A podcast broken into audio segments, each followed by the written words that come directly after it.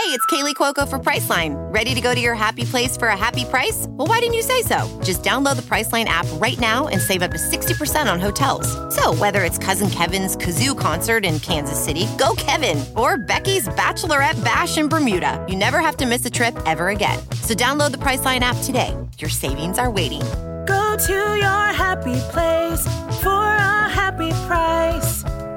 Go to your happy price, Priceline. What's up, guys? Week number eight for our beloved Chicago Bears. They're two and five. They won a game last week that they weren't expected to win, but then again, with the way that they've been playing, they haven't really been expected to do much. Uh, once, uh, once the you know kind of reality set in for us Bear fans, and we're like, oh, so we're not going to go twelve and five and, and win the division and make a playoff run before we win the Super Bowl next year, uh, kind of thing. So uh, yeah, interesting that uh, Bears are in the spot that they're in. They're on national TV this weekend, facing the Chargers on Sunday Night Football, and um, we've got lots to talk about uh, to get ready for that. Our friend Dave Droegemeier from the Locked On Chargers podcast will be here with us in a few moments to preview uh, the game. We got news and notes, we got keys to the game, and all the rest of it. So let's get down to it. This is the Week 8 preview episode of the Bears Talk Underground. So let's get started. Hang up the telephone. I hear the dial tone ringing out loud, and I don't Very mixed feelings about this game on Sunday. Um, you know, I, I'm I'm afraid to have hope, uh, especially since the last couple of times that I've had hope this year, uh, it has been dashed in a most unsavory fashion. Uh, the kick in the balls that was Week One uh, against the Packers, after basically being over the moon excited for the over, for the entire offseason.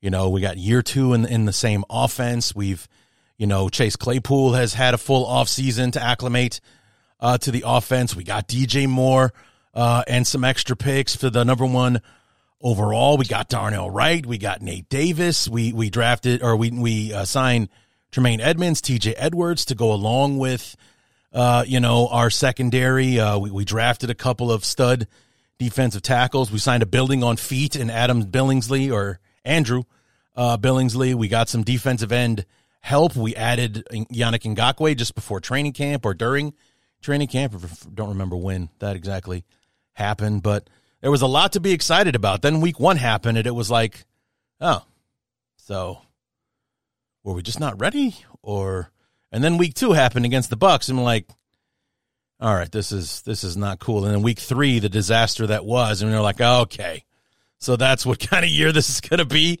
really. And then we, we we got a little ray of sunshine, looking watching the offense be competent and productive uh, against the uh, Broncos. But once again, we trip over our own feet and blow it in the fourth quarter. So we had no hopes and expect the and all the expectations we had were to hear that Eberflus would be fired after we got our asses kicked on Thursday night football against the Commanders. And instead, not only did we play as well on offense, we played better. We instead only 28 points this time we scored 40. DJ Moore went beast mode uh, on the Commanders for 230 and three touchdowns. The defense showed up, sacked uh, Howell five times, forced two turnovers, and we won by 20 points, 40 to 20. I was like, well, damn. Maybe we did turn a corner last week against uh, Denver with our offense because not only did we do it again, we did it better uh, this time. And, you know, and, and the defense helped us out this time as opposed to just rolling over and letting Denver do whatever the hell they wanted in the second half. I'll be damned. Then the Minnesota game happened. The offense retracted back to weeks one through three productivity levels. Um, the defense, God bless them, doing everything they could, but it's hard to uh, win a football game when your offense is giving away points like it did with the strip sack on Bagent after Justin Fields got himself hurt. Uh, Luke Getsy put together a game plan that looked like we weren't prepared for the Zyke, to the, for the Vikings to be blitzing on three out of every five plays, and uh, only managed 13 points uh, in a game after we were averaging what 34 points in the two games previous. 40 and 28 is 68 plus uh, divided by 2 is 34 points a game the last two weeks. Not to mention all the yards we were racking up on through the air and in on the ground as well. We had a complete offense and a complete offense performance against the uh, Commanders, and then it all comes crashing down uh, against the Vikings. I mean, I there were a lot of people that expected the Bears to win that game, including our very good friend Chris Gates of many many years as a guest on the podcast was picking the Bears to win against the Vikings because they were one and four just like we were, and instead they used the the confidence boost they got from beating us to to double down on it and beat the 49ers on Monday Night Football the other night. So, yeah. And then going into another game against the against the Raiders, uh, now we got Bagent starting. Fields is hurt, out for God knows how long, and uh, yeah, we just go ahead and not only did we beat the Raiders, we ran them off the field. You know, the final score was thirty to twelve, but it wasn't that close. It was it was more towards the thirty to six uh, before the Raiders added that garbage touchdown with a minute thirty to go uh, in the game. So the defense really put one on the Raiders, and the offense without what at least two of its best three players in Herbert and Fields didn't exactly you know light up the world or anything, but were super efficient, extremely productive in the fact that we stayed on the field, we gobbled up minutes, we put the ball in the end zone. We didn't settle. For, we only settled for field goals one time uh, in the game uh, against the uh, Raiders. So we're going into this one against another AFC West team that is struggling with uh, consistency. Uh, Herbert and I mean, just like the Raiders, Herbert and the Chargers have talent galore on the offensive side. However, they have been wildly inconsistent uh, the last uh, well the entire season. The first few weeks, you were terrified of this offense because they were racking up, you know, twenty five plus points uh, a game. Thirty four week one against the the the Dolphins, uh, twenty seven week two uh, against the or twenty four week two against the Titans, and then I think like twenty eight uh, again. And they because in their back to back wins over Minnesota and the Raiders, it was like twenty eight and twenty four uh, again. So the worst that this team had done uh, in the first four weeks was score 24 points. That's enough to win you most games uh, in the NFL. And, you know, they were two and two. And then these past two weeks against the, um, against the, the, the Chiefs this past Sunday and the, the week before that was on Monday Night Football against the Cowboys. The best they've been able to manage is 17 uh, points. And, and the worst problem is, is that they come out guns blazing, which is the thing that we're going to talk about at the end when we get the keys to the game. They like they score points early, you know, and, and but it's they they disappear in the second half, allowing their opponent to do uh, what they need to do, and uh, you know that's how they're sitting here at two and four, uh, coming into this game, only a half game better uh, than the Bears, in, in, what I predict will be a West Coast home game uh, for the Bears. So um, let's go ahead and dive into uh, news and notes while we're chatting about stuff. And, um, you know, first thing we want to talk about, of course, is Justin Fields. Uh, Justin is determined, or so they say, is determined to return for week number nine, which would, of course, be next week uh, against the uh, Saints. Uh, right now, he's still doubtful. I mean, they haven't completely ruled him out for this Sunday but everything is leaning towards uh, Tyson Bagent uh, being the starter for the second week uh, in a row. Um, don't don't hate that, to be honest with you, especially after the performance he put on against the Raiders. I, I actually, it's it's really up to Luke Getsy, isn't it? Because Luke Getsy put together the game plan that got Justin Fields killed against the Vikings uh, in Week One. Even though they want to talk about how he's supposed to be uh, making reads and, and noticing that that guy's coming off the edge and all that kind of stuff. It's like, well, I know this is the NFL and there's only so much you can do, but how about we don't put our quarterback in that position? Am I crazy? You know, or, or how about we keep a, a running back or a fullback? And we were an empty set and they're bringing like six guys and stuff. It's like, no, no, no. How about we do something different here?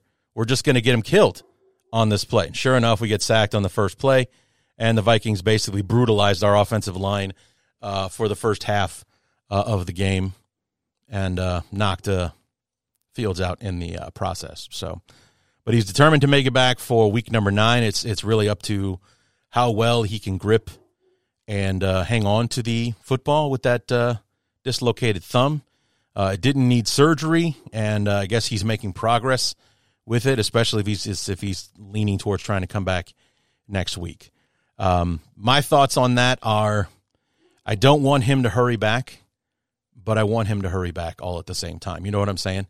I uh, I, I want him to be 100. percent I want him to be ready, and um, I also don't want him to worry about Tyson Bagent. And I know that he's being a great teammate and he's being supportive of Tyson, which he should be, because uh, Tyson's success is his success with the team and so on uh, and so forth. But I, I, think it's ridiculous that people are talking about uh, dumping Justin Fields to or leaving Justin Fields on the bench when he's ready to come back. I think that's bananas. So, because I, I just I, I, I don't agree with that at all. So I like Bagent. I like what he's done. Justin Fields is our quarterback, though. So that's just all there is to it. Unless he plays himself out of the position, that's it's it's his job. So when he comes back, when he's ready, I mean, and even Eberflus said the same thing on Monday. He said, when Justin Fields is ready, he's our starting quarterback. Period. So just put all that nonsense to bed right now. Justin Fields is our quarterback. When he's ready, he's coming back. So I don't want him to hurry back, but I, I want him back in the lineup as soon as possible. Um, and like and I, like I said, it, this is probably not something that's going to happen just because Bagent and, and Fields have a different skill set, and um, from the looks of things, uh, Fields has arm strength for days compared to Tyson Bagent, especially since they took Bagent out of the game uh, on the hail mary attempt last week against the Raiders because they didn't think he had the arm to make it to the end zone. So Justin Fields could throw it out of the stadium from the 50 yard line. So, yeah, I, uh, you know, the offense is, is, uh, a lot more wide open with Fields in it. However, what I want to see when Fields comes back is what the Bears have been doing for Tyson Bagent, which is to run everything through the run. I was like, really? That's what we did last year, basically because we had no choice. We didn't have a passing game last year. But run the offense through the running game. It will open up play action. It will open up rollouts for Fields, who's a hell of a lot more dangerous on a rollout than Tyson Bagent is. Tyson is effective. Fields is dangerous. That's why I want Fields out there. There's a lot more the, the offense is capable of with Fields out there than Tyson Bagent. Bagent is a uh, is a game manager until proven otherwise. Until I start seeing Tyson Bagent slinging the ball uh, down the field, 40 yards to uh, to DJ Moore and, and, and all the rest of those guys. The uh, five yards uh, dinking and dunking offense that uh, that he was running shows his uh, his capability. I mean, it was effective. I can't I can't fault it. Like I said, it was it wasn't the funnest thing to watch, uh, you know. And I think the the kindest way to say that is that they're they're not going to get any style points for what they did, but it got the job done. So overall, you can't complain. But you know, you just know that this is a more wide open, more dangerous offense with Fields uh, at the helm than uh, Bagent. Uh, speaking of injuries, let's look at this injury report. Uh, Jaquan Brisker has been out all week with an illness, so tis the season, so that's not that big a surprise. Nate Davis has already been ruled out this week with the ankle injury, so I think we're looking at another um, Darnell Wright, uh, Teven Jenkins, right side of the line uh, again uh, this week. I mean, it was tremendously effective. I mean, Teven Jenkins, when he's healthy, is an absolute animal out there uh, on the field. He's he's easily the best lineman we have when he's on the field, and God bless him, he's doing all right so far. So hopefully he's he you know the he took the time when he was on IR to, uh, and I heard that he was, he was like changed up his diet and, uh, you know, a lot more stretching and, you know, things like that to, uh, hopefully to be more preventative than he's been, uh, in the past. So hopefully that's something that will, that will stick, uh, for him. Uh, Dan Feeney, one of our backup O linemen, was uh, limited with a knee injury yesterday and today on Thursday. Obviously, Fields is yet to practice with his thumb injury. Eddie Jackson still limited with the foot injury that seems to be lingering for him. Roschon Johnson has been full go yesterday and today, has cleared concussion protocol, set to play. against the Chargers. Will he start? Honestly, it doesn't matter.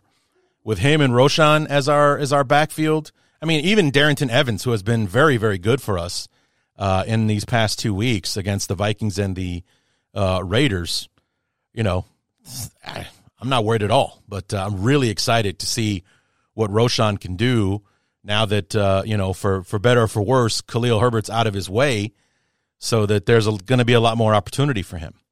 So I still think Foreman should get the start, especially after the way he performed against the Raiders on Sunday. But I want to see a lot of Roschon Johnson uh, on Sunday, and hopefully this is not going to be a thing uh, for him. Like he he missed two games, he's cleared. Actually, he's missed three, hasn't? No, he's missed two. Washington and and uh, the Raiders, but yeah, so he'll be back on uh, Sunday. Braxton Jones has been designated for return from uh, injured reserve with his neck injury. He's been limited uh, the last two weeks.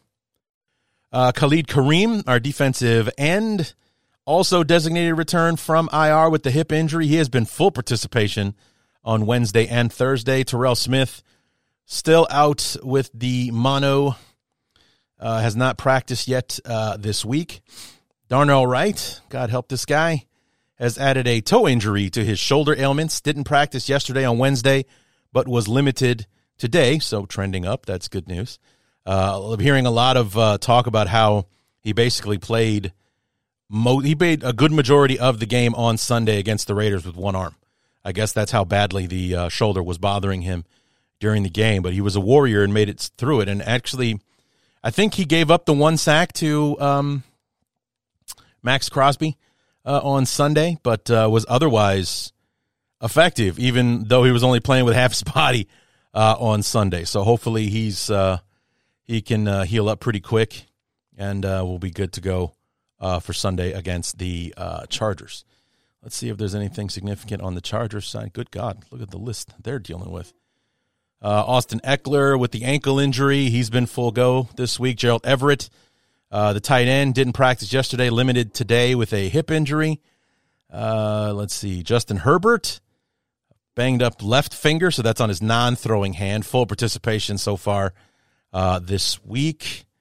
Not recognizing any of these other names. Rashawn Slater, their starting left tackle, uh, who some, you know, local guys for, uh, for, us here in the Chicago area should know. Rashawn Slater, offensive tackle for Northwestern, first round pick for the uh, Chargers also dealing with a shoulder injury, a uh, full participation so far this week. So those are the players of note that I know on the injury list.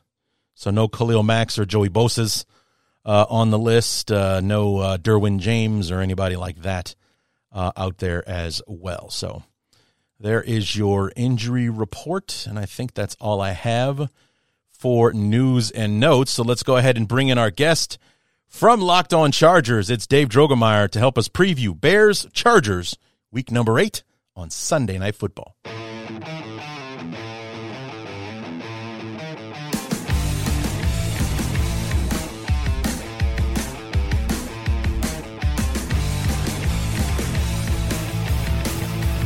Sunday Night Football is the locale for the Bears and the Chargers on Sunday in SoFi Stadium. One could argue this could possibly be a West Coast home game uh, for my beloved uh, Chicago Bears. But here to help us preview the ball game from Locked On Chargers is Dave Droegemeier. Dave, welcome back, man.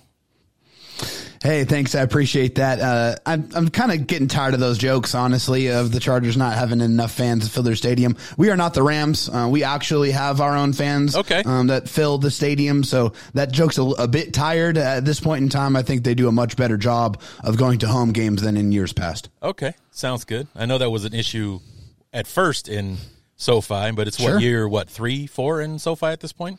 Three. Yeah, yeah, they've been there for a while now. Okay. Yeah. Oh yeah. All right, so we'll let that one go. We won't bring that up again. Um, but let's talk about your Chargers, man. I've, I've I do a, a, a an NFL show called The Fourth Phase, so I talk about the Chargers uh, a lot. And what I've noticed uh, about them, one of their chronic issues, is their offense in the second half, where it basically kind of disappears us in the second half. At, at least two of the last three games, because I don't I don't remember how it went down with the um, Cowboys on Monday Night Football, but I know that that win against the Raiders. Same kind of situation. Yeah, 24 to 7 at halftime over the Raiders. You had to hold on to win 24-17. Last week you put up 17 uh, against the Chargers or excuse me, the Chiefs before halftime. Nothing out in the second field or second half as the Chargers or Chiefs kind of ran away with it uh, there. And um, you know, it started out that this was an offense that could not stop scoring points. The first four weeks of the season, the, the worst they did was score 24, but in the last uh, two, three weeks, uh, they've, they've struggled to, to put the points on and disappeared in the second half to boot. Yeah, there's two main reasons for that. Number one, Justin Herbert is dealing with a fractured middle finger on his left hand, um, which has d- distinctly, uh, you know, really distorted his ability to play at a high level. Um, it has affected him. I mean, I know it's his offhand, but you know that really impacts your ability to grip the football. Um, also on handoffs. I mean, it's just uncomfortable anytime you kind of have that kind of an injury. And his uh, reception or his uh, you know completion percentages over the last three games have kind of impacted that.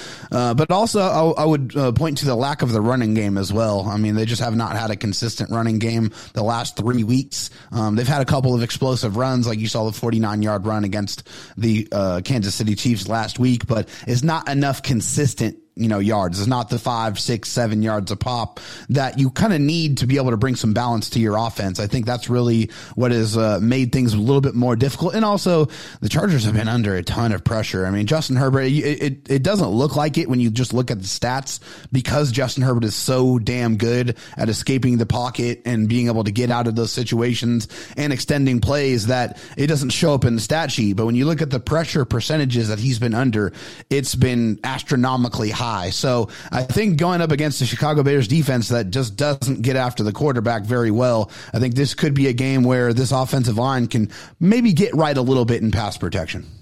How are they against the uh, the blitz? Because that's basically the only way we can generate pressure on the quarterback. Yeah, well, I mean, I think you just uh, point to the Minnesota Vikings game where the Minnesota Vikings defense pressured Justin Herbert uh, over 80% of the time, and he threw for over 400 yards Right. and three touchdowns in that football game where that was the first time in his NFL career where he has eclipsed 400 yards. So, I mean, blitz at your own peril, I think is probably the answer to that question. If Justin Herbert is able to see it um, and set protections, he has the arm to be able to access any point on the football field. Yeah, yeah, he's definitely one of the one of the best QBs the game has to offer uh, right now. And um, you know, when I when I was um, getting my show prepared uh, for tonight, and uh, you know, putting my keys to the game uh, together, it wasn't so much we need to get after Herbert or anything like that. It was for me, it was more so I need to the Bears need to stay stingy in the first half because if pattern holds, the second half is going to be the easier half for the defense. So if we can get through first and second quarter, maybe playing bend but don't break, keeping the field goals instead of touchdowns. The recent history shows that you know the Bears could kind of almost be out of the woods if we can uh, uh, shut you guys down in the first half. Yeah, I think there's some issues though on the back end that you guys are dealing with, especially uh, with injuries as far Yeah, as your for sure. safeties and your corners. Um, I think Justin Herbert looks at that as a big opportunity to be able to really provide some explosions down the football field. I think, uh, especially this this week in particular, the Chargers are going to get back their speedster uh, that they have been uh, sorely missing since last year. That's Jalen Guyton. He tore his ACL last year. He is back to 100. percent He is a full participant in practice today, and that's a pretty strong indicator that he could be on his way back for Sunday night football. This is a true 4-3 speed guy, a guy, a guy that can absolutely burn, that has a real connection with Justin Herbert on, you know, the deep passes. So I think they used Quentin Johnston a lot in that situation, which I feel like is not utilizing him to his best specific, uh, specific, you know, traits that he brings to the table. I think now they can bring back Jalen Guyton, let him stretch the field and allow Quentin Johnston to eat underneath because he's a yards after catch monster. He forced 45 missed tackles across three seasons at TCU. That's kind of the situation he needs to be used in, not the clear out routes, not the, you know, the deep passes. He excels on the wide receiver screens, the drags, the slants. That's where he needs to be utilized. So I think with Jalen Guyton returning, they can really use Quentin Johnston in the way that he is supposed to be used while not missing out on someone else's ability to clear out down the football field. Well, I know that the the Chargers like to draft guys from TCU, like Philly likes to draft guys from Georgia. So is Guyton one of your? You didn't you draft like three guys from TCU? this year? Well, Gu- Guyton's not one of them. You know, Okay. Guyton's been with the Chargers for, for several years. He's Okay. an undrafted free agent. You know, we've had him for a while. I think what you're you're alluding to is Derius Davis, who is the the Chargers kick returner, Ah. their fourth round pick. That, that's another four three speed guy, but you know he's a more of your gadget guy. You know he's a guy that's going to get those you know those bubble screens, those quick pitches, you know those uh, wide receiver screens because his ability to get north and south and have that that wiggle, like he moves at a different speed. Derius Davis is an absolute weapon. So if he gets out in the open field and you don't get your paws on him, he can absolutely take it the distance. He has very very real speed. All right. So let's talk real quick about the uh, about the the defense because it seemed to be the thing that was holding you guys back, especially in the first two weeks of the season, giving up 36 to the Rams, 27 uh, to the Titans. It, you know, the the Well, word was the, the Dolphins. The Dolphins. Dolphins. What did I say? Yeah. The Rams. Okay, I don't know where that came from. Sorry about that. Yeah, it was No the worries. Dolphins on Sun. Was it Sunday Night Football? No, no, that was just a regular uh, Sunday afternoon Okay. game. Yeah, it all starts to blend together on you after a while when you're trying to keep track of the whole league. But yeah, but I hear you, 36 man. 34, absolute shootout uh, in that one. It was like a game of Madden on whoever has the ball last uh, type thing. Then then 27 points given up uh, to the Titans. You know, the word was if if the Chargers could get a defense for Justin Herbert, you guys would be undefeated uh, right now. How has that been trending since like week two? Because you put a couple of wins together, but even in the last couple of games, how has the uh, the defense been? Well, I mean, you're going up against two of the better teams in, in, in the in the in each conference. You know, the last two weeks, you're going up against the Dallas Cowboys, who have one of the better defensive fronts in the league, and you know, you're going against the Kansas City Chiefs, who, for the first time in it seems like recent history, they have a better defense than they do in offense. And I think you know, you look at that score against the Kansas City Chiefs, and it's not really indicative completely on how that uh, on how the defense played in the first half.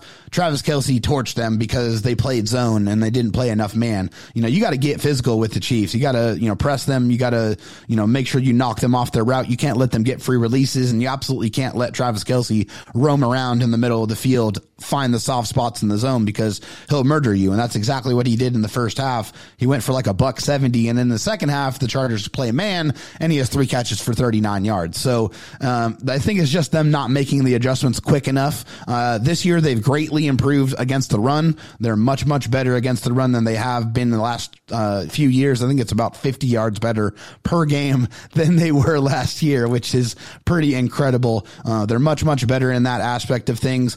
They just have had a really bad uh, experience going up against number one wide receivers. I mean, whether it's Tyreek Hill, Justin Jefferson, Travis Kelce, I mean, any, you know, even Davante Adams uh, and CeeDee Lamb, they've all had their way with the Chargers defense. So I think, you know, this week they have to come with a more dedicated game plan.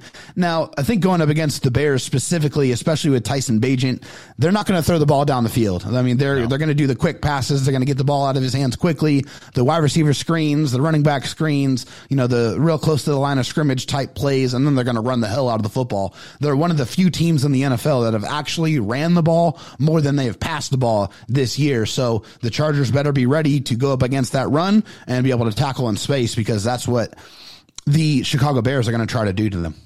Yeah, that's uh, that's pretty much what we did against the uh, the Raiders. Was we lived Yeah. inside the first ten yards from the uh, line of scrimmage. Like the only time we pushed the ball downfield was, uh, I think Bagent hit uh, Tyler Scott on a 13 yard pass on like third Yeah. and eight uh, or Right. something like that. Otherwise, it was within the first ten yards, and it was all on the outside, Yeah. outside the hashes and the numbers. And I wish Definitely. pound the table weekly. David, attack the middle of the goddamn field, please. We have what are we paying Cole Kmet thirteen million a season for? Yeah. You know, if we're not going to use them in the seam or anything like that, if if it doesn't happen outside the hashes, outside the numbers, it doesn't exist in Luke Getsy's offense. It is enormously frustrating to watch. And as soon as Yeah. we find that defense, and maybe you guys are it, that can take away those first ten yards from us, or at least clog the hell out of it, and we have Yeah. to push the ball down the field. Uh, you know, it's just going. It's going to get ugly for us, and it's just that I don't know if they they they don't think Tyson Baja can do it. If they're just trying to like ease him into it and get rhythm, because it was effective against the Raiders. We had Sure. twelve play drive, fifteen play drive. You know, eight minutes Yeah, here, ni- seven nickel minutes and dollar there. and dime the defense to Absolutely. death. You know, and and then uh, D'Onta Foreman was really effective running the ball uh, Yeah. last week. So if it ain't broke, don't fix it. But if we Yeah, run but- into a team that can stop it, we're going to be in a lot of trouble. The one thing that the, the, the Bears absolutely can't do in this game is to get in third and long because they're going up- against a Chargers pass rush that is one of the best best in the league. They have three guys that have multiple sacks, uh, and they have Mack that has seven. They got uh, you know Morgan Fox in the middle that has five. They got Joey Both who's got three. They got a, a damn good rookie named Tuli Tuipulotu that that's that's got a couple as well as five tackles for loss. So if they get in that third and long situation and they allow the Chargers pass rushers to pin their ears back, especially against a rookie quarterback, it, it'll get really, really ugly. So the Bears absolutely have to stay ahead of the sticks. They got to run the ball effectively, get into third and short situations. They get in third and long, uh, they're putting their quarterback in a, in a lot of peril if they do that. Yeah, because that's what we were really good at last week against the Raiders. At one point, we were eight for eleven on third down, Sure. and that's because I don't think we got into the weeds as far as the like you said third and third and long. I think that one play that I'm remembering that that play across the middle of Tyler Scott that was third and eight. I think it's that's as bad as it got. Whereas unfortunately, when Fields was running the offense, we lived at third and eight, third and twelve. You Penalties guys giving up so many sacks. It's Yeah, unbelievable. we gave up 27 sacks. sacks in seven games. That's Yeah. a lot. Fields likes to or liked to hang on to the ball, which is how he shattered his thumb and all that kind of stuff. Um, but also, Luke Getsy uh, really does not like to account for the blitz. He's like, "Here's what we're running. You see this guy over here? Nobody's going to touch him. You have a tenth of a second to throw the ball." Okay, That's- yeah, that's not gonna be good. Yeah, we're not going to hold somebody back. We're not going to keep a tight end to chip him or anything like that. He's going to come free as soon as he snaps the ball. I mean, and they talk about this in the press conference. Like, yeah, we told him that's your read right there. You have to recognize that guy. He's coming untouched. Get Yeah. rid of the ball. Just get rid of it. It's like, or we can audible to something else so we can account for that guy.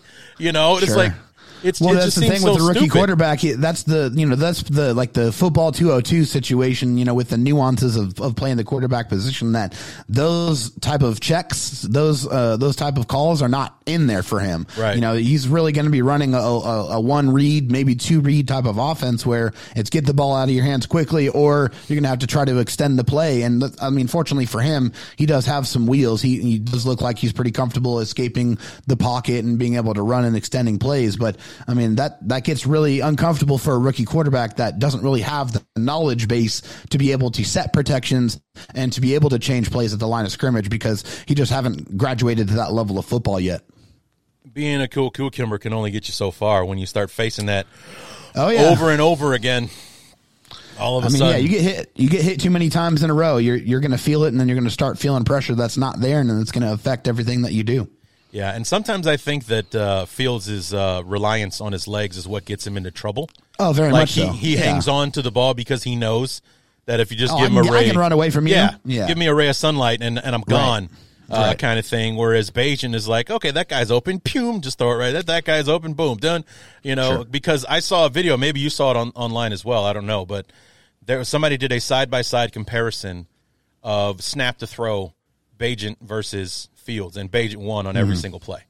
Where it was Mm-hmm. Sure, like, I'm not surprised at yeah, that. two point oh three seconds, two point three seconds. Whereas like Fields, three point But again, like three, very, know, very simple reads, though, right? Yeah. I mean, you, you know Yeah. where you're going with the ball before you snap it, and I think Justin Fields is a little bit further uh, advanced in the fact that you know he can go through progressions maybe a little bit more effectively than Bagent can. So Sure. that has to be factored into those numbers as well. right. But it's just, I mean, just the stark difference between. Sure, yeah, I understand plays. it for sure. So yeah, yeah, I mean, a second and a half is an eternity when you're Oh, standing very in the much so. pocket. So Yeah. But um, tell me about Austin Ekeler. I mean, he was. Uh, I mean, for the for a cup of coffee during the off season, it was like. Should the Bears trade for Austin Ekeler because he's so unhappy uh, with the Chargers? That was before he signed his extension or his one year deal, or what was the, yeah, the just added some incentives to There, the deal. that's That- that's was. really all it was. Yeah. Yeah, but uh, he was out for a while with the with the ankle injury, and, and you were, you mentioned earlier uh, you guys have been um, mostly ineffective in the run game. Has has he been ineffective in the running game, or uh, is it just the overall run game itself that hasn't been working?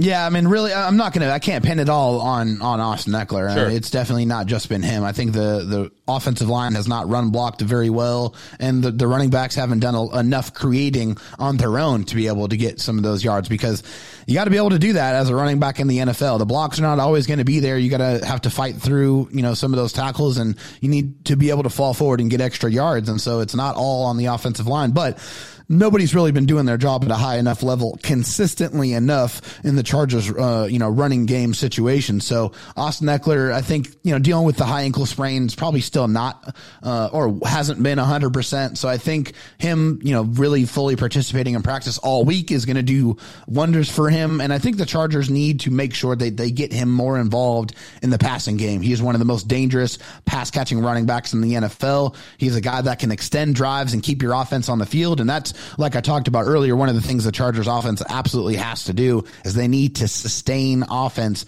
stay on the field, put together drives and finish those with touchdowns. Austin Ekeler is a guy, a catalyst that can help you do that. Yeah, and, uh, how long was he out with the ankle injury? Like how many games? Three did he miss? weeks. Yeah, three weeks? three weeks. Mm. Plus a bye. Right. Well, it wasn't the first three. I mean, he got injured in, in the first game, and then he missed three, and then had the bye week, and then Oh, came back. Okay, so that's what it. Because I thought he was hurt, like from the, like maybe he got hurt in training camp or in the preseason. no, no, no, no. He played in the first game. Okay. Yeah. All right. So that clears that up then, because um, I was I was uh, comparing him, especially in his um, his pass catching abilities, uh, to Matt Forte, like a shorter version uh, of Yeah. uh, Matt Forte, like how effective or how relied upon he is uh, coming out of the uh, backfield. For years, Forte was one of Cutler's favorite targets. I mean, hell, he led the team in receptions one year. Like he set the single season record there for a little while. I think somebody else Yeah. has it now, but he had like 103 receptions in a season uh, out of the backfield. It's like Ekeler, uh, you know, puts together some pretty impressive receiving uh, numbers as well. Has he been receiving the ball well since he came back, or has it all been like slowly coming back for him? Yeah, I mean, I think it's it's been a little bit here and there. I, I think that um, they need to, like I said, get him a little bit more involved in the passing game aspect um, because that's a, a part of the offense that hasn't really been there as much. I like to see them work with him a little bit more in the passing game and also line him up in the slot too. I mean, he's a guy. If you line him up against a linebacker, he's going to smoke a linebacker every time. So, I mean, I think it's about finding those mismatches and those matchups to be able to utilize him. I think they need to scheme a couple of plays for him in that um, in the offense to be able to get him going. But uh, for Austin, I, I haven't seen as much of that as as I, I, I want to, and I feel like that's part of this uh, offense that can help that hasn't been tapped into. Yeah, it shows he's only had nine catches on 13 targets so far Right. uh, this year. And I mean, and only three games, but still, four targets a game is not exactly what you want to do when you got an Austin Ekeler on your team. Right. Yeah, you got to get him a lot more involved in that. I mean, it's the same thing with Quentin Johnston. I have been very unhappy with the Chargers' inability to, to feature him more in the game plan. He's only been getting two targets a game, and you can't really get any kind of rhythm no matter who you are. I don't care if you're a first round pick or, you know, a 15 year vet. I mean, it doesn't matter. If you're not getting touches, you're not getting, you know, the, the ball at all. How can you get into any kind of rhythm or, you know, feel comfortable and feel, get any confidence playing at this level? It's just, it's hard to do. Was did they start going to him more after Mike Williams got hurt, or has it still No, just not been really. the same? Yeah, no, it's been a lot of Keenan Allen. It's been, Okay. you know, getting Joshua Palmer involved, who hasn't practiced this week. Hopefully he'll come back. Um, Gerald Everett, the tight end, he's coming back. Um, so, yeah, I mean, uh, not enough. I mean, I really, really need to get, need, they need to feature him, make him the first read and, and more play calls, get him the ball in his hands and let him work in the open field. That's what Quentin Johnston does best. So, I hope this doesn't insult you. No, but as far as like on paper, you Mm-hmm. know, talent wise, the Chargers and the Raiders have an, like a plethora of guys on the offensive side of the Mm-hmm. ball. With the Raiders, with with Adams and Renfrow, uh, that second year tight or that first year tight end Mayer, uh, and God forbid Josh Jacobs coming out of the backfield. But you know, for whatever reason, they have not been effective. Uh, you know, in scoring points or uh, consistently scoring points, Mm-hmm. and the Chargers, as of late, have kind of been that way as well. I mean, I know that Yeah. they're missing Mike Williams, but they still have Keenan Allen. They have Quentin Johnston. They have Ekeler. They have Gerald Everett, uh, and of course, they have Justin Herbert. You know, which is Mm-hmm. a huge upgrade over a Jimmy Garoppolo uh, out there in, in Vegas and uh, and everything. Well, so it, was, it was Hoyer that you guys went up against. You Yeah. didn't see Jimmy G. no, we didn't. Yeah. uh, Yeah, actually, saw- Jimmy G saw- is Jimmy G is undefeated against the Bears in Soldier Field. So thank God for that. but you know, it's what what is ha- what has been holding the Chargers back is, is is Kellen Moore still trying to get his feet as the as the new play caller, or or has it has it been the offensive line having trouble? You know, with with Herbert constantly under pressure. What kind of has been the Achilles heel for all of this talent to be so limited at times? Yeah, well, I mean, I, I touched on it earlier. It's the lack of a consistent running game. Uh, Right, also, one of the pieces on the offensive line that we haven't talked about that's been out is All Pro center Corey Linsley. I mean, Ah, he's a okay. he's been uh, an absolute you know amazing center. He's been a dog, one of the best centers in the NFL, but he's been out with a heart condition, and so I mean, no matter who it is that comes in and, and replaces him, you're going to see a drop off. It's just nobody that can replace that level of that high level of production. So that mixed with the lack of running game, mixed with the constant pressure that Justin Herbert's been under, has been really made it really difficult for the Chargers to have any kind of consistency on the offensive side. So that's why I feel like in this one, going up against a defense that's hurt on the back end and doesn't get after the quarterback, that this could be a get right game for Justin Herbert in the offense. Yeah, that's what uh, what was uh, kind of worrying me was um, you know when I was looking at this stretch of games that the Bears are in uh, right now. It's like every team that we play kind of has that thing that you fear, Yeah. but you know overall feels like it's at at the very least a game that we feel like we can compete in. And it's like if that offense gets going, this is the team that can blow us out. This is Yeah. the one because the team that we face next week's in the Chargers, or excuse me, the Saints they have a similar, you know, they have their weapons and all that kind of stuff, but also struggle mightily to score points uh, Sure. on a consistent basis. And it's like, you know, if we can manage to, to to bottle them up, this is a game we can probably, you know, come away with here. But it's like if you said it's like you actually like this matchup for your uh, for your offense, despite the fact that the Bears have been playing a lot better on defense the last few weeks. Uh, if you can't get after the quarterback and Justin Herbert's got all day to find those guys, then it could be a very long day for the Bear defense. Yeah, I mean, I know the Chicago Bears have been very good against the run, giving up only about 85.3 yard, rushing yards per game, which is fantastic. That's one of the best run defenses in the NFL. I mean, I, I, I think that the Chargers know that. They're not going to try to beat their heads against, the wall for no reason. I don't expect them to, you know, be super committed to the running game. They're going to do it enough to set up the play action and to be able to, to get Justin Herbert on the move. I think they're going to move the pocket a little bit in this one. I think they're going to use, utilize the quick pass to soften things up. Um, but I do feel like they're going to manufacture some shot plays because they're not as worried about the pass rush coming after Justin Herbert in this one to be able to manufacture some big plays down the football field. So I think that you should expect a little bit of that in this game. Um, and then on, on defense for the Chargers, uh, I- think I feel very good about the fact that, you know, they're going to, if they get into that advantageous third and long situation, that they'll be able to get off the field. But my worry is, is stopping the run because the Chicago Bears are very committed to it. Um, and, you know, the quick passes. I mean, the Chargers have to be ready to tackle in this one. If not, then they're going to get dinked and dunked and dimed and dollared all the way down the football field until they get to the red zone. Yeah, and uh, the Bears aren't much for a plan B. So if you can figure out how to stop us off the bat, we're you're pretty much going to watch us beat our head up against the wall and keep trying to do what we want to do versus uh, what the defense is uh, offering us or giving us or Right. or, uh, or what have you. That's the one thing that's so extremely frustrating about watching this team is that uh, you know. It's not there. Stop it. It's not Right. there. And it just Yeah, like, no, try no. something else. Yeah, Yeah. we're we're gonna keep doing you the quick screens to the wide receiver.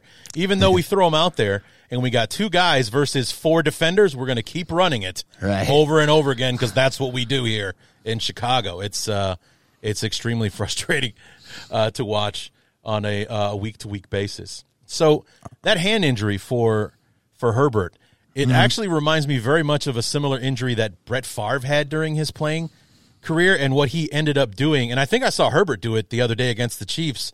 Was that when he hands off the ball going to the right, which would be using his left hand, uh, he kind of backhands the ball into the stomach. And another thing that that Well, Favre he did. He do- did that on on one specific series because he had a glove on on his hand where Right. he had a a middle finger that was like like part of a bigger glove that was sewn on to the glove that he was using that was larger to accommodate for the the splint, um, and it, and that got ripped off. So Uh-huh. Oh, wow. during that series, Okay. he was handing off with his other hand. Yeah.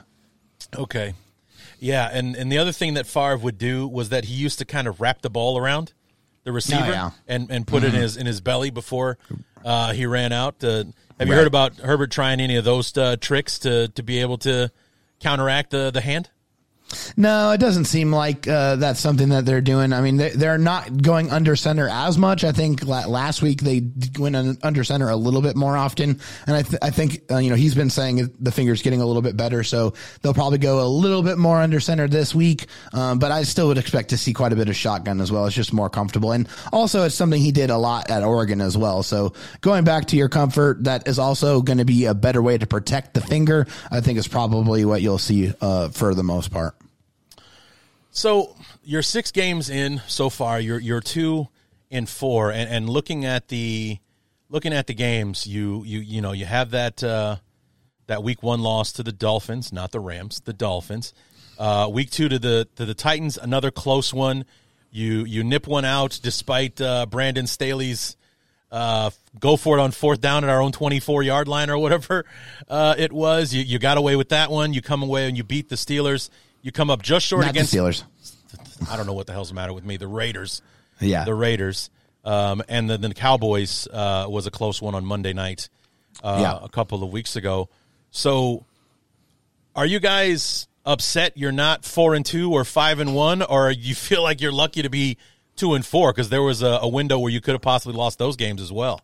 Absolutely not. I mean, Yeah. the Chargers were in every single one of these games, Right. and they had an opportunity to win every single one of these games. And even against the Chiefs, they had an opportunity, you know, where they threw an interception when they were in the red zone, where uh, uh, you know the ball got popped up and and got intercepted. And if that doesn't happen, you know, the play before that, Justin Herbert did made an incredible play where he extended the play, slid uh, to the uh, I think left side of the pocket, hit Gerald Everett in the end zone, and, and hit him in the hands.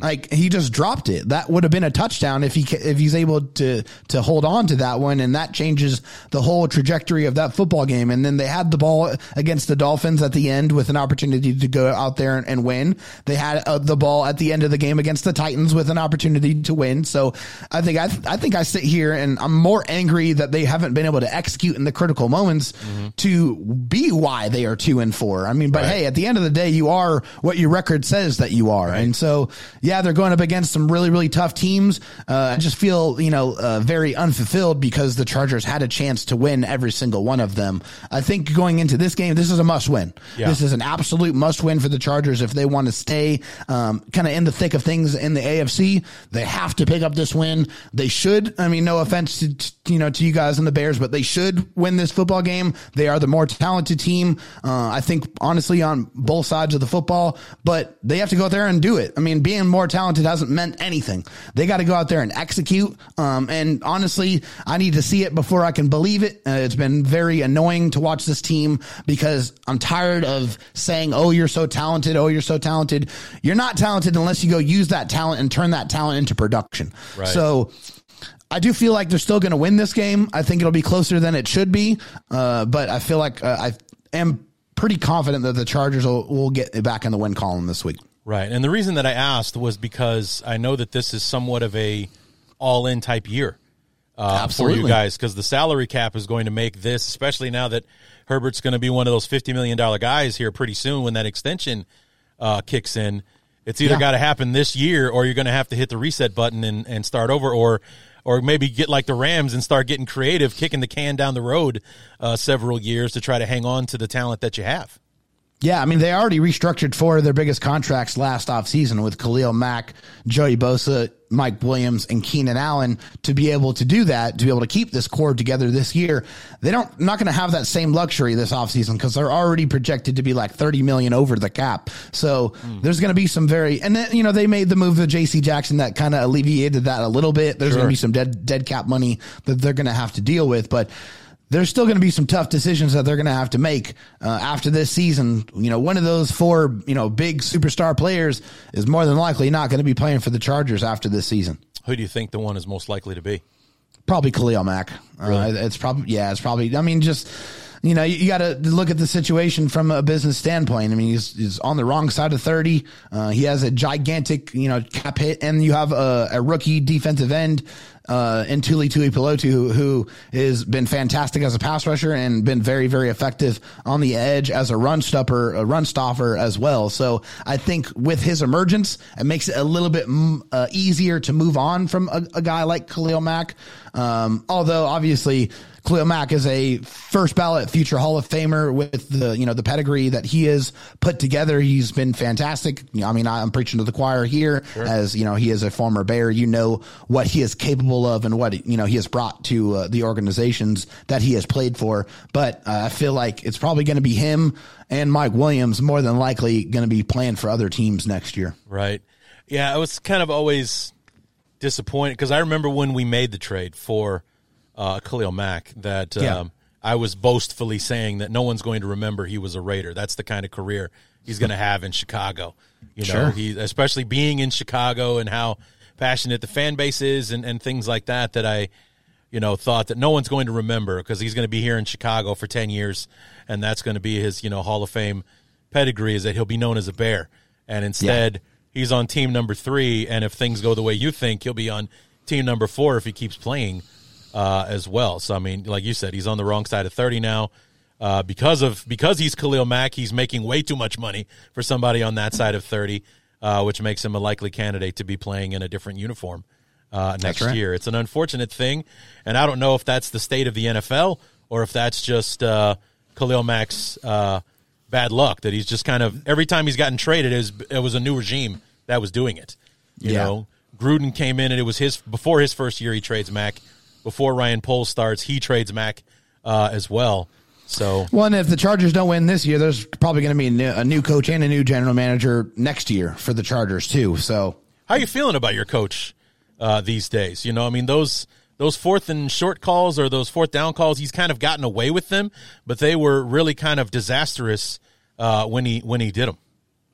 Yeah, I'm I'm all right with the fourth down calls because that shows that you have confidence in your offense and you want to put the ball in your best player's hands to let him go out there and win the football game for you. So, I mean, you can question the play calls maybe that you know were were instituted in those situations, but I like the idea of finishing with the ball and not giving the ball back to the other team with Sure. any chance to win because if they convert both of those fourth down situations, we're not sitting here having this conversation because it worked. And it's always the situation to where if it works, you're a genius. If it doesn't, you're an idiot. So, and that, that's just what it all, that's what it has to be. But the Chargers, that's their identity. They're going to be aggressive. They're going to go for it. They're going to trust their offense and their defense. They're going to trust their offense to go get it and trust their defense to, you know, provide stops if they don't. Um, so I like that. Obviously, you got to win. If you don't win in this league, it doesn't matter who you are, where you came from. Right now, with the expectations the Chargers have had, and they're sitting at two and four, this is not what anybody expected or or or wanted for this team. So, if the Chargers don't win, then yeah, after this season, Brandon Staley's going to be on his way out. I think there's way too many people out there that are calling for his head or expect him to be can uh, to be you know relieved of his duties in the middle of the season. That's not going to happen. The Chargers don't do that. They don't fire coaches in the middle of seasons ever. They haven't done it since the 1990s.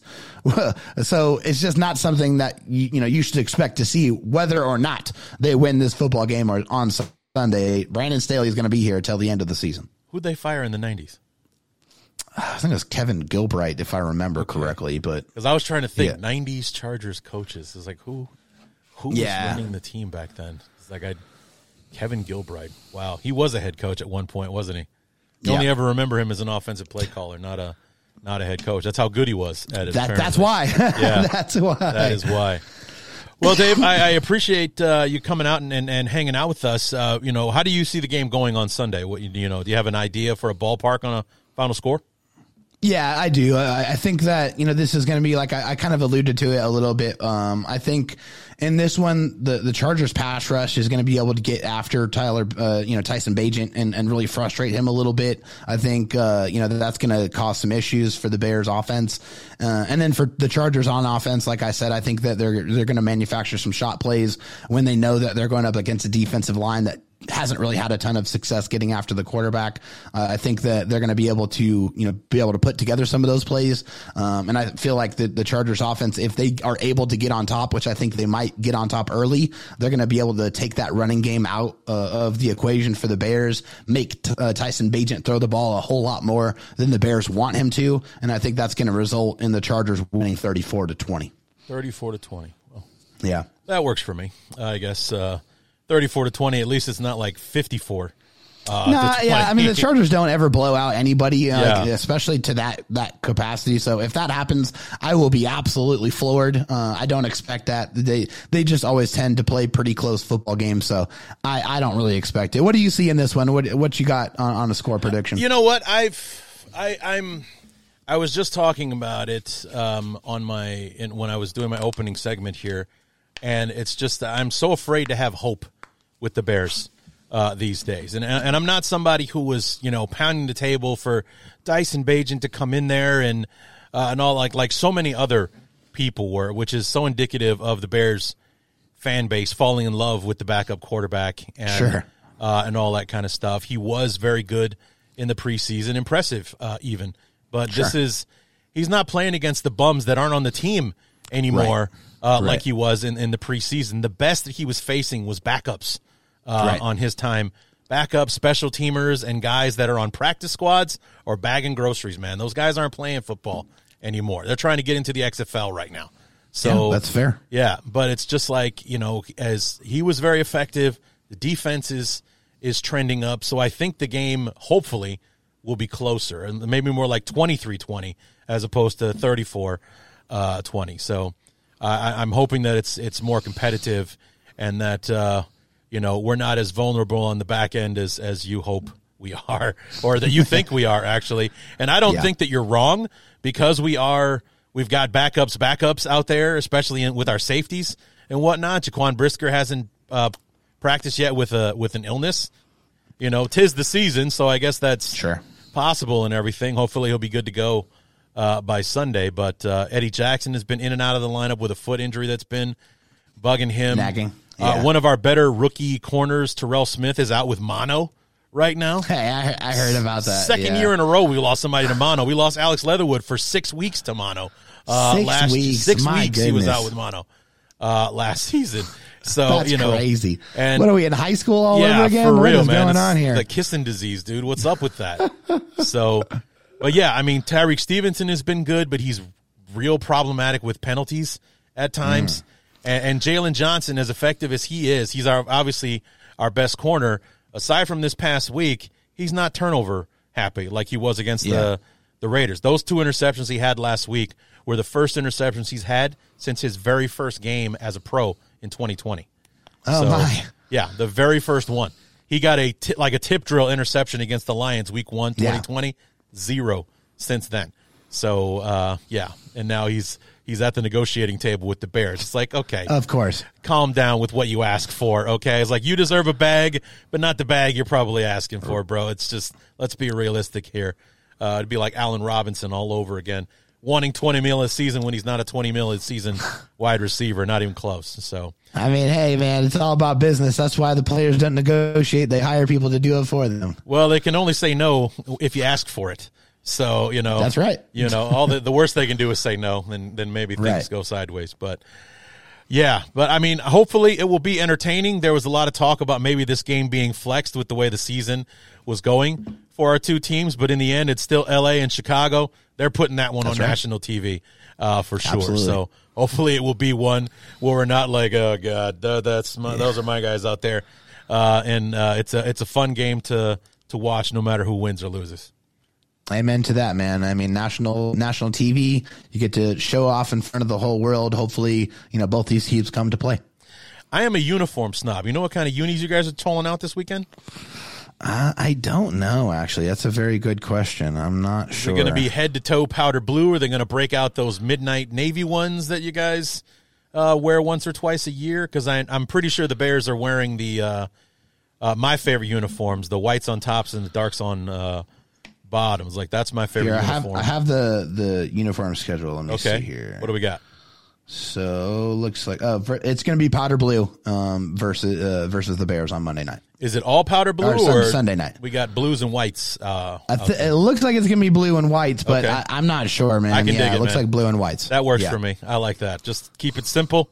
Uh, and everything. Ever since you simplified the logo on the helmet, is like I'm a huge fan, as opposed to like the five colors they had in it. Sure. uh, Honestly, I feel like the Chargers have had some of the best uniforms in Oh, NFL sure. history for a very, very long time. Yeah. But I do agree with you. I like the simplified look. You don't need to have too much going on. They have a pretty uh, nice set of jerseys. Yeah, I've always been a so fan, myself. especially when they went to the like uh in, like when I grew up with the Chargers were in navy, uh, Yeah. and had the white bolt with the yellow Yep. uh, trim on it. Yep. and they had that that uh, empty uh, what do you call it? Empty. I'm forgetting the the term, but because it was the white logo, then you had the navy around it, which means Yeah, you had like the negative space. Negative space. There you go. Thank you very much, Dave. Thanks for bailing me out on that one. No Uh, worries, man. So, where can we keep up with you uh, in the meantime, my friend? Yeah, so I mean, I, I am the co-host of the Locked On Chargers podcast. Um, your team every day. I mean, we do five show audio video shows a week on the Chargers. Um, so you can find us on anywhere you get your podcasts. We're on YouTube, Spotify, Apple Music, anywhere you listen to it where we are there. Also, you can find us on Twitter at Locked On LAC. You can find me on Twitter at DroTalk SD as well. What uh, what kind of coin you guys tossing around to get billboards in uh, in towns? I'm seeing that's that's starting to sprout out. I saw Ross Jackson from Locked On Saints pointing at his billboard. I saw a picture of your guys's uh, billboard on online today as well. I guess Locked On's doing well if you guys are buying billboards. Those things aren't cheap, man.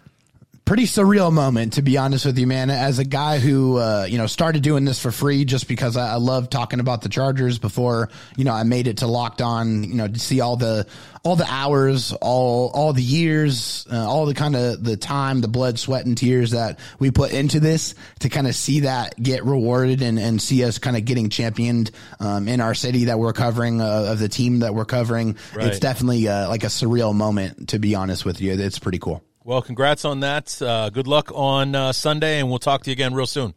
Same to you, brother. Thanks for having me.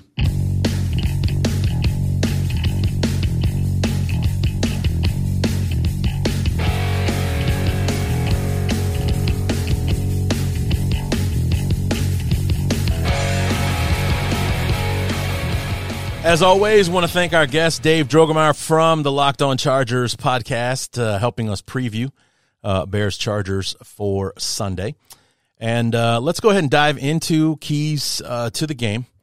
And you know, you heard Dave and I uh, talk about it the with the way that the Chargers have been either unproductive or ineffective in the second half on offense. For me, that means I want our Bears to win the first half, especially on defense. You know, the Chargers have been fast starters throughout the season thus far, but their productivity on offense in the second half has been virtually non existent, especially the last few weeks. I mean, they didn't score a single point after putting up 17 points on the Chiefs uh, last Sunday. I think they only scored about seven points uh, against the Cowboys the week before that. They didn't score any points in the second half after going up 24 to 7 in half at by halftime uh, against the Raiders the week before that. So uh, we're talking at least the last 3 weeks that the Chargers have been not been able to get anything going in the second half. So the first half is where we're going to want to play our best defense if the pattern holds. And, you know, so we, we're, and it's not so much about be, you know being aggressive and blitzing Herbert and all that kind of stuff. We just need to make sure that we're making our tackles, keeping everything in front of us, uh, and not letting those big plays uh, get behind us because the Chargers are definitely uh, capable of those things with Keenan Allen, with uh, Quentin Johnston, uh, especially you know with with Ekeler coming out of the backfield. He's a very effective uh, pass catcher. I think I was talking about it yesterday on the fourth phase. He, as far as coming out of the backfield and how effective he is, he reminds me a lot of a a shorter Matt Forte. You know, Forte 6'2", 230. I think Austin Ekeler might be five ten, and uh, you know, so it's uh, but he's very productive out of the backfield. He's just as effective as a receiver uh, than he is as a uh, runner uh, as well. So in the first half, especially on defense, we're going to want to be especially stingy. You know, maybe play a little bend but don't break, allow field goals and not touchdowns, and I think that would play huge dividends for us in the second half. Uh, on offense, I mentioned it before at the start of the uh, show. I want the Bears to keep doing what we were doing against the Raiders. Run the offense through the running game. Use rollouts and play action to keep Bagent clean. You know, he's just naturally got that clock in his head where he gets the ball out in just the right time. I saw a really great uh, video online on uh, Twitter uh, today where it was kind of like a side by side comparison of the uh, from the snap to the throw, the clock, and it's always Fields lost that every single time uh, to Bagent. Like similar looking plays. Here's what Bagent did, he got the ball out in 2.3 seconds. 3.6 seconds, Fields is still holding on to the ball. That kind of thing. So he's better at making quicker decisions. You know, I wish those I wish those skills were transferable. Uh, that uh, you know, or, or actually, you know, it may have been very helpful for Justin to have this time to watch Tyson Bagent run the offense. Not that that, uh, but as far as learning how to get the ball out quickly, and and what that looks like, uh, and everything, or or just to get a tip on on what you know better decision making looks like. So it's like I'm not going to sit here and tell you that Justin Fields is perfect, even though I prefer him to Tyson Bagent. I just think I prefer Fields to Bagent because I think there's a lot more we can do on offense than we can with Tyson Bagent until I see otherwise. Like I said, until I see Tyson Bagent, uh, you know, f- owning the whole field as opposed to being dominant inside of 15 yards from the line of scrimmage. We see them start pushing the ball down the field or, God forbid, down the middle of the field like I've been pounding the table for for weeks.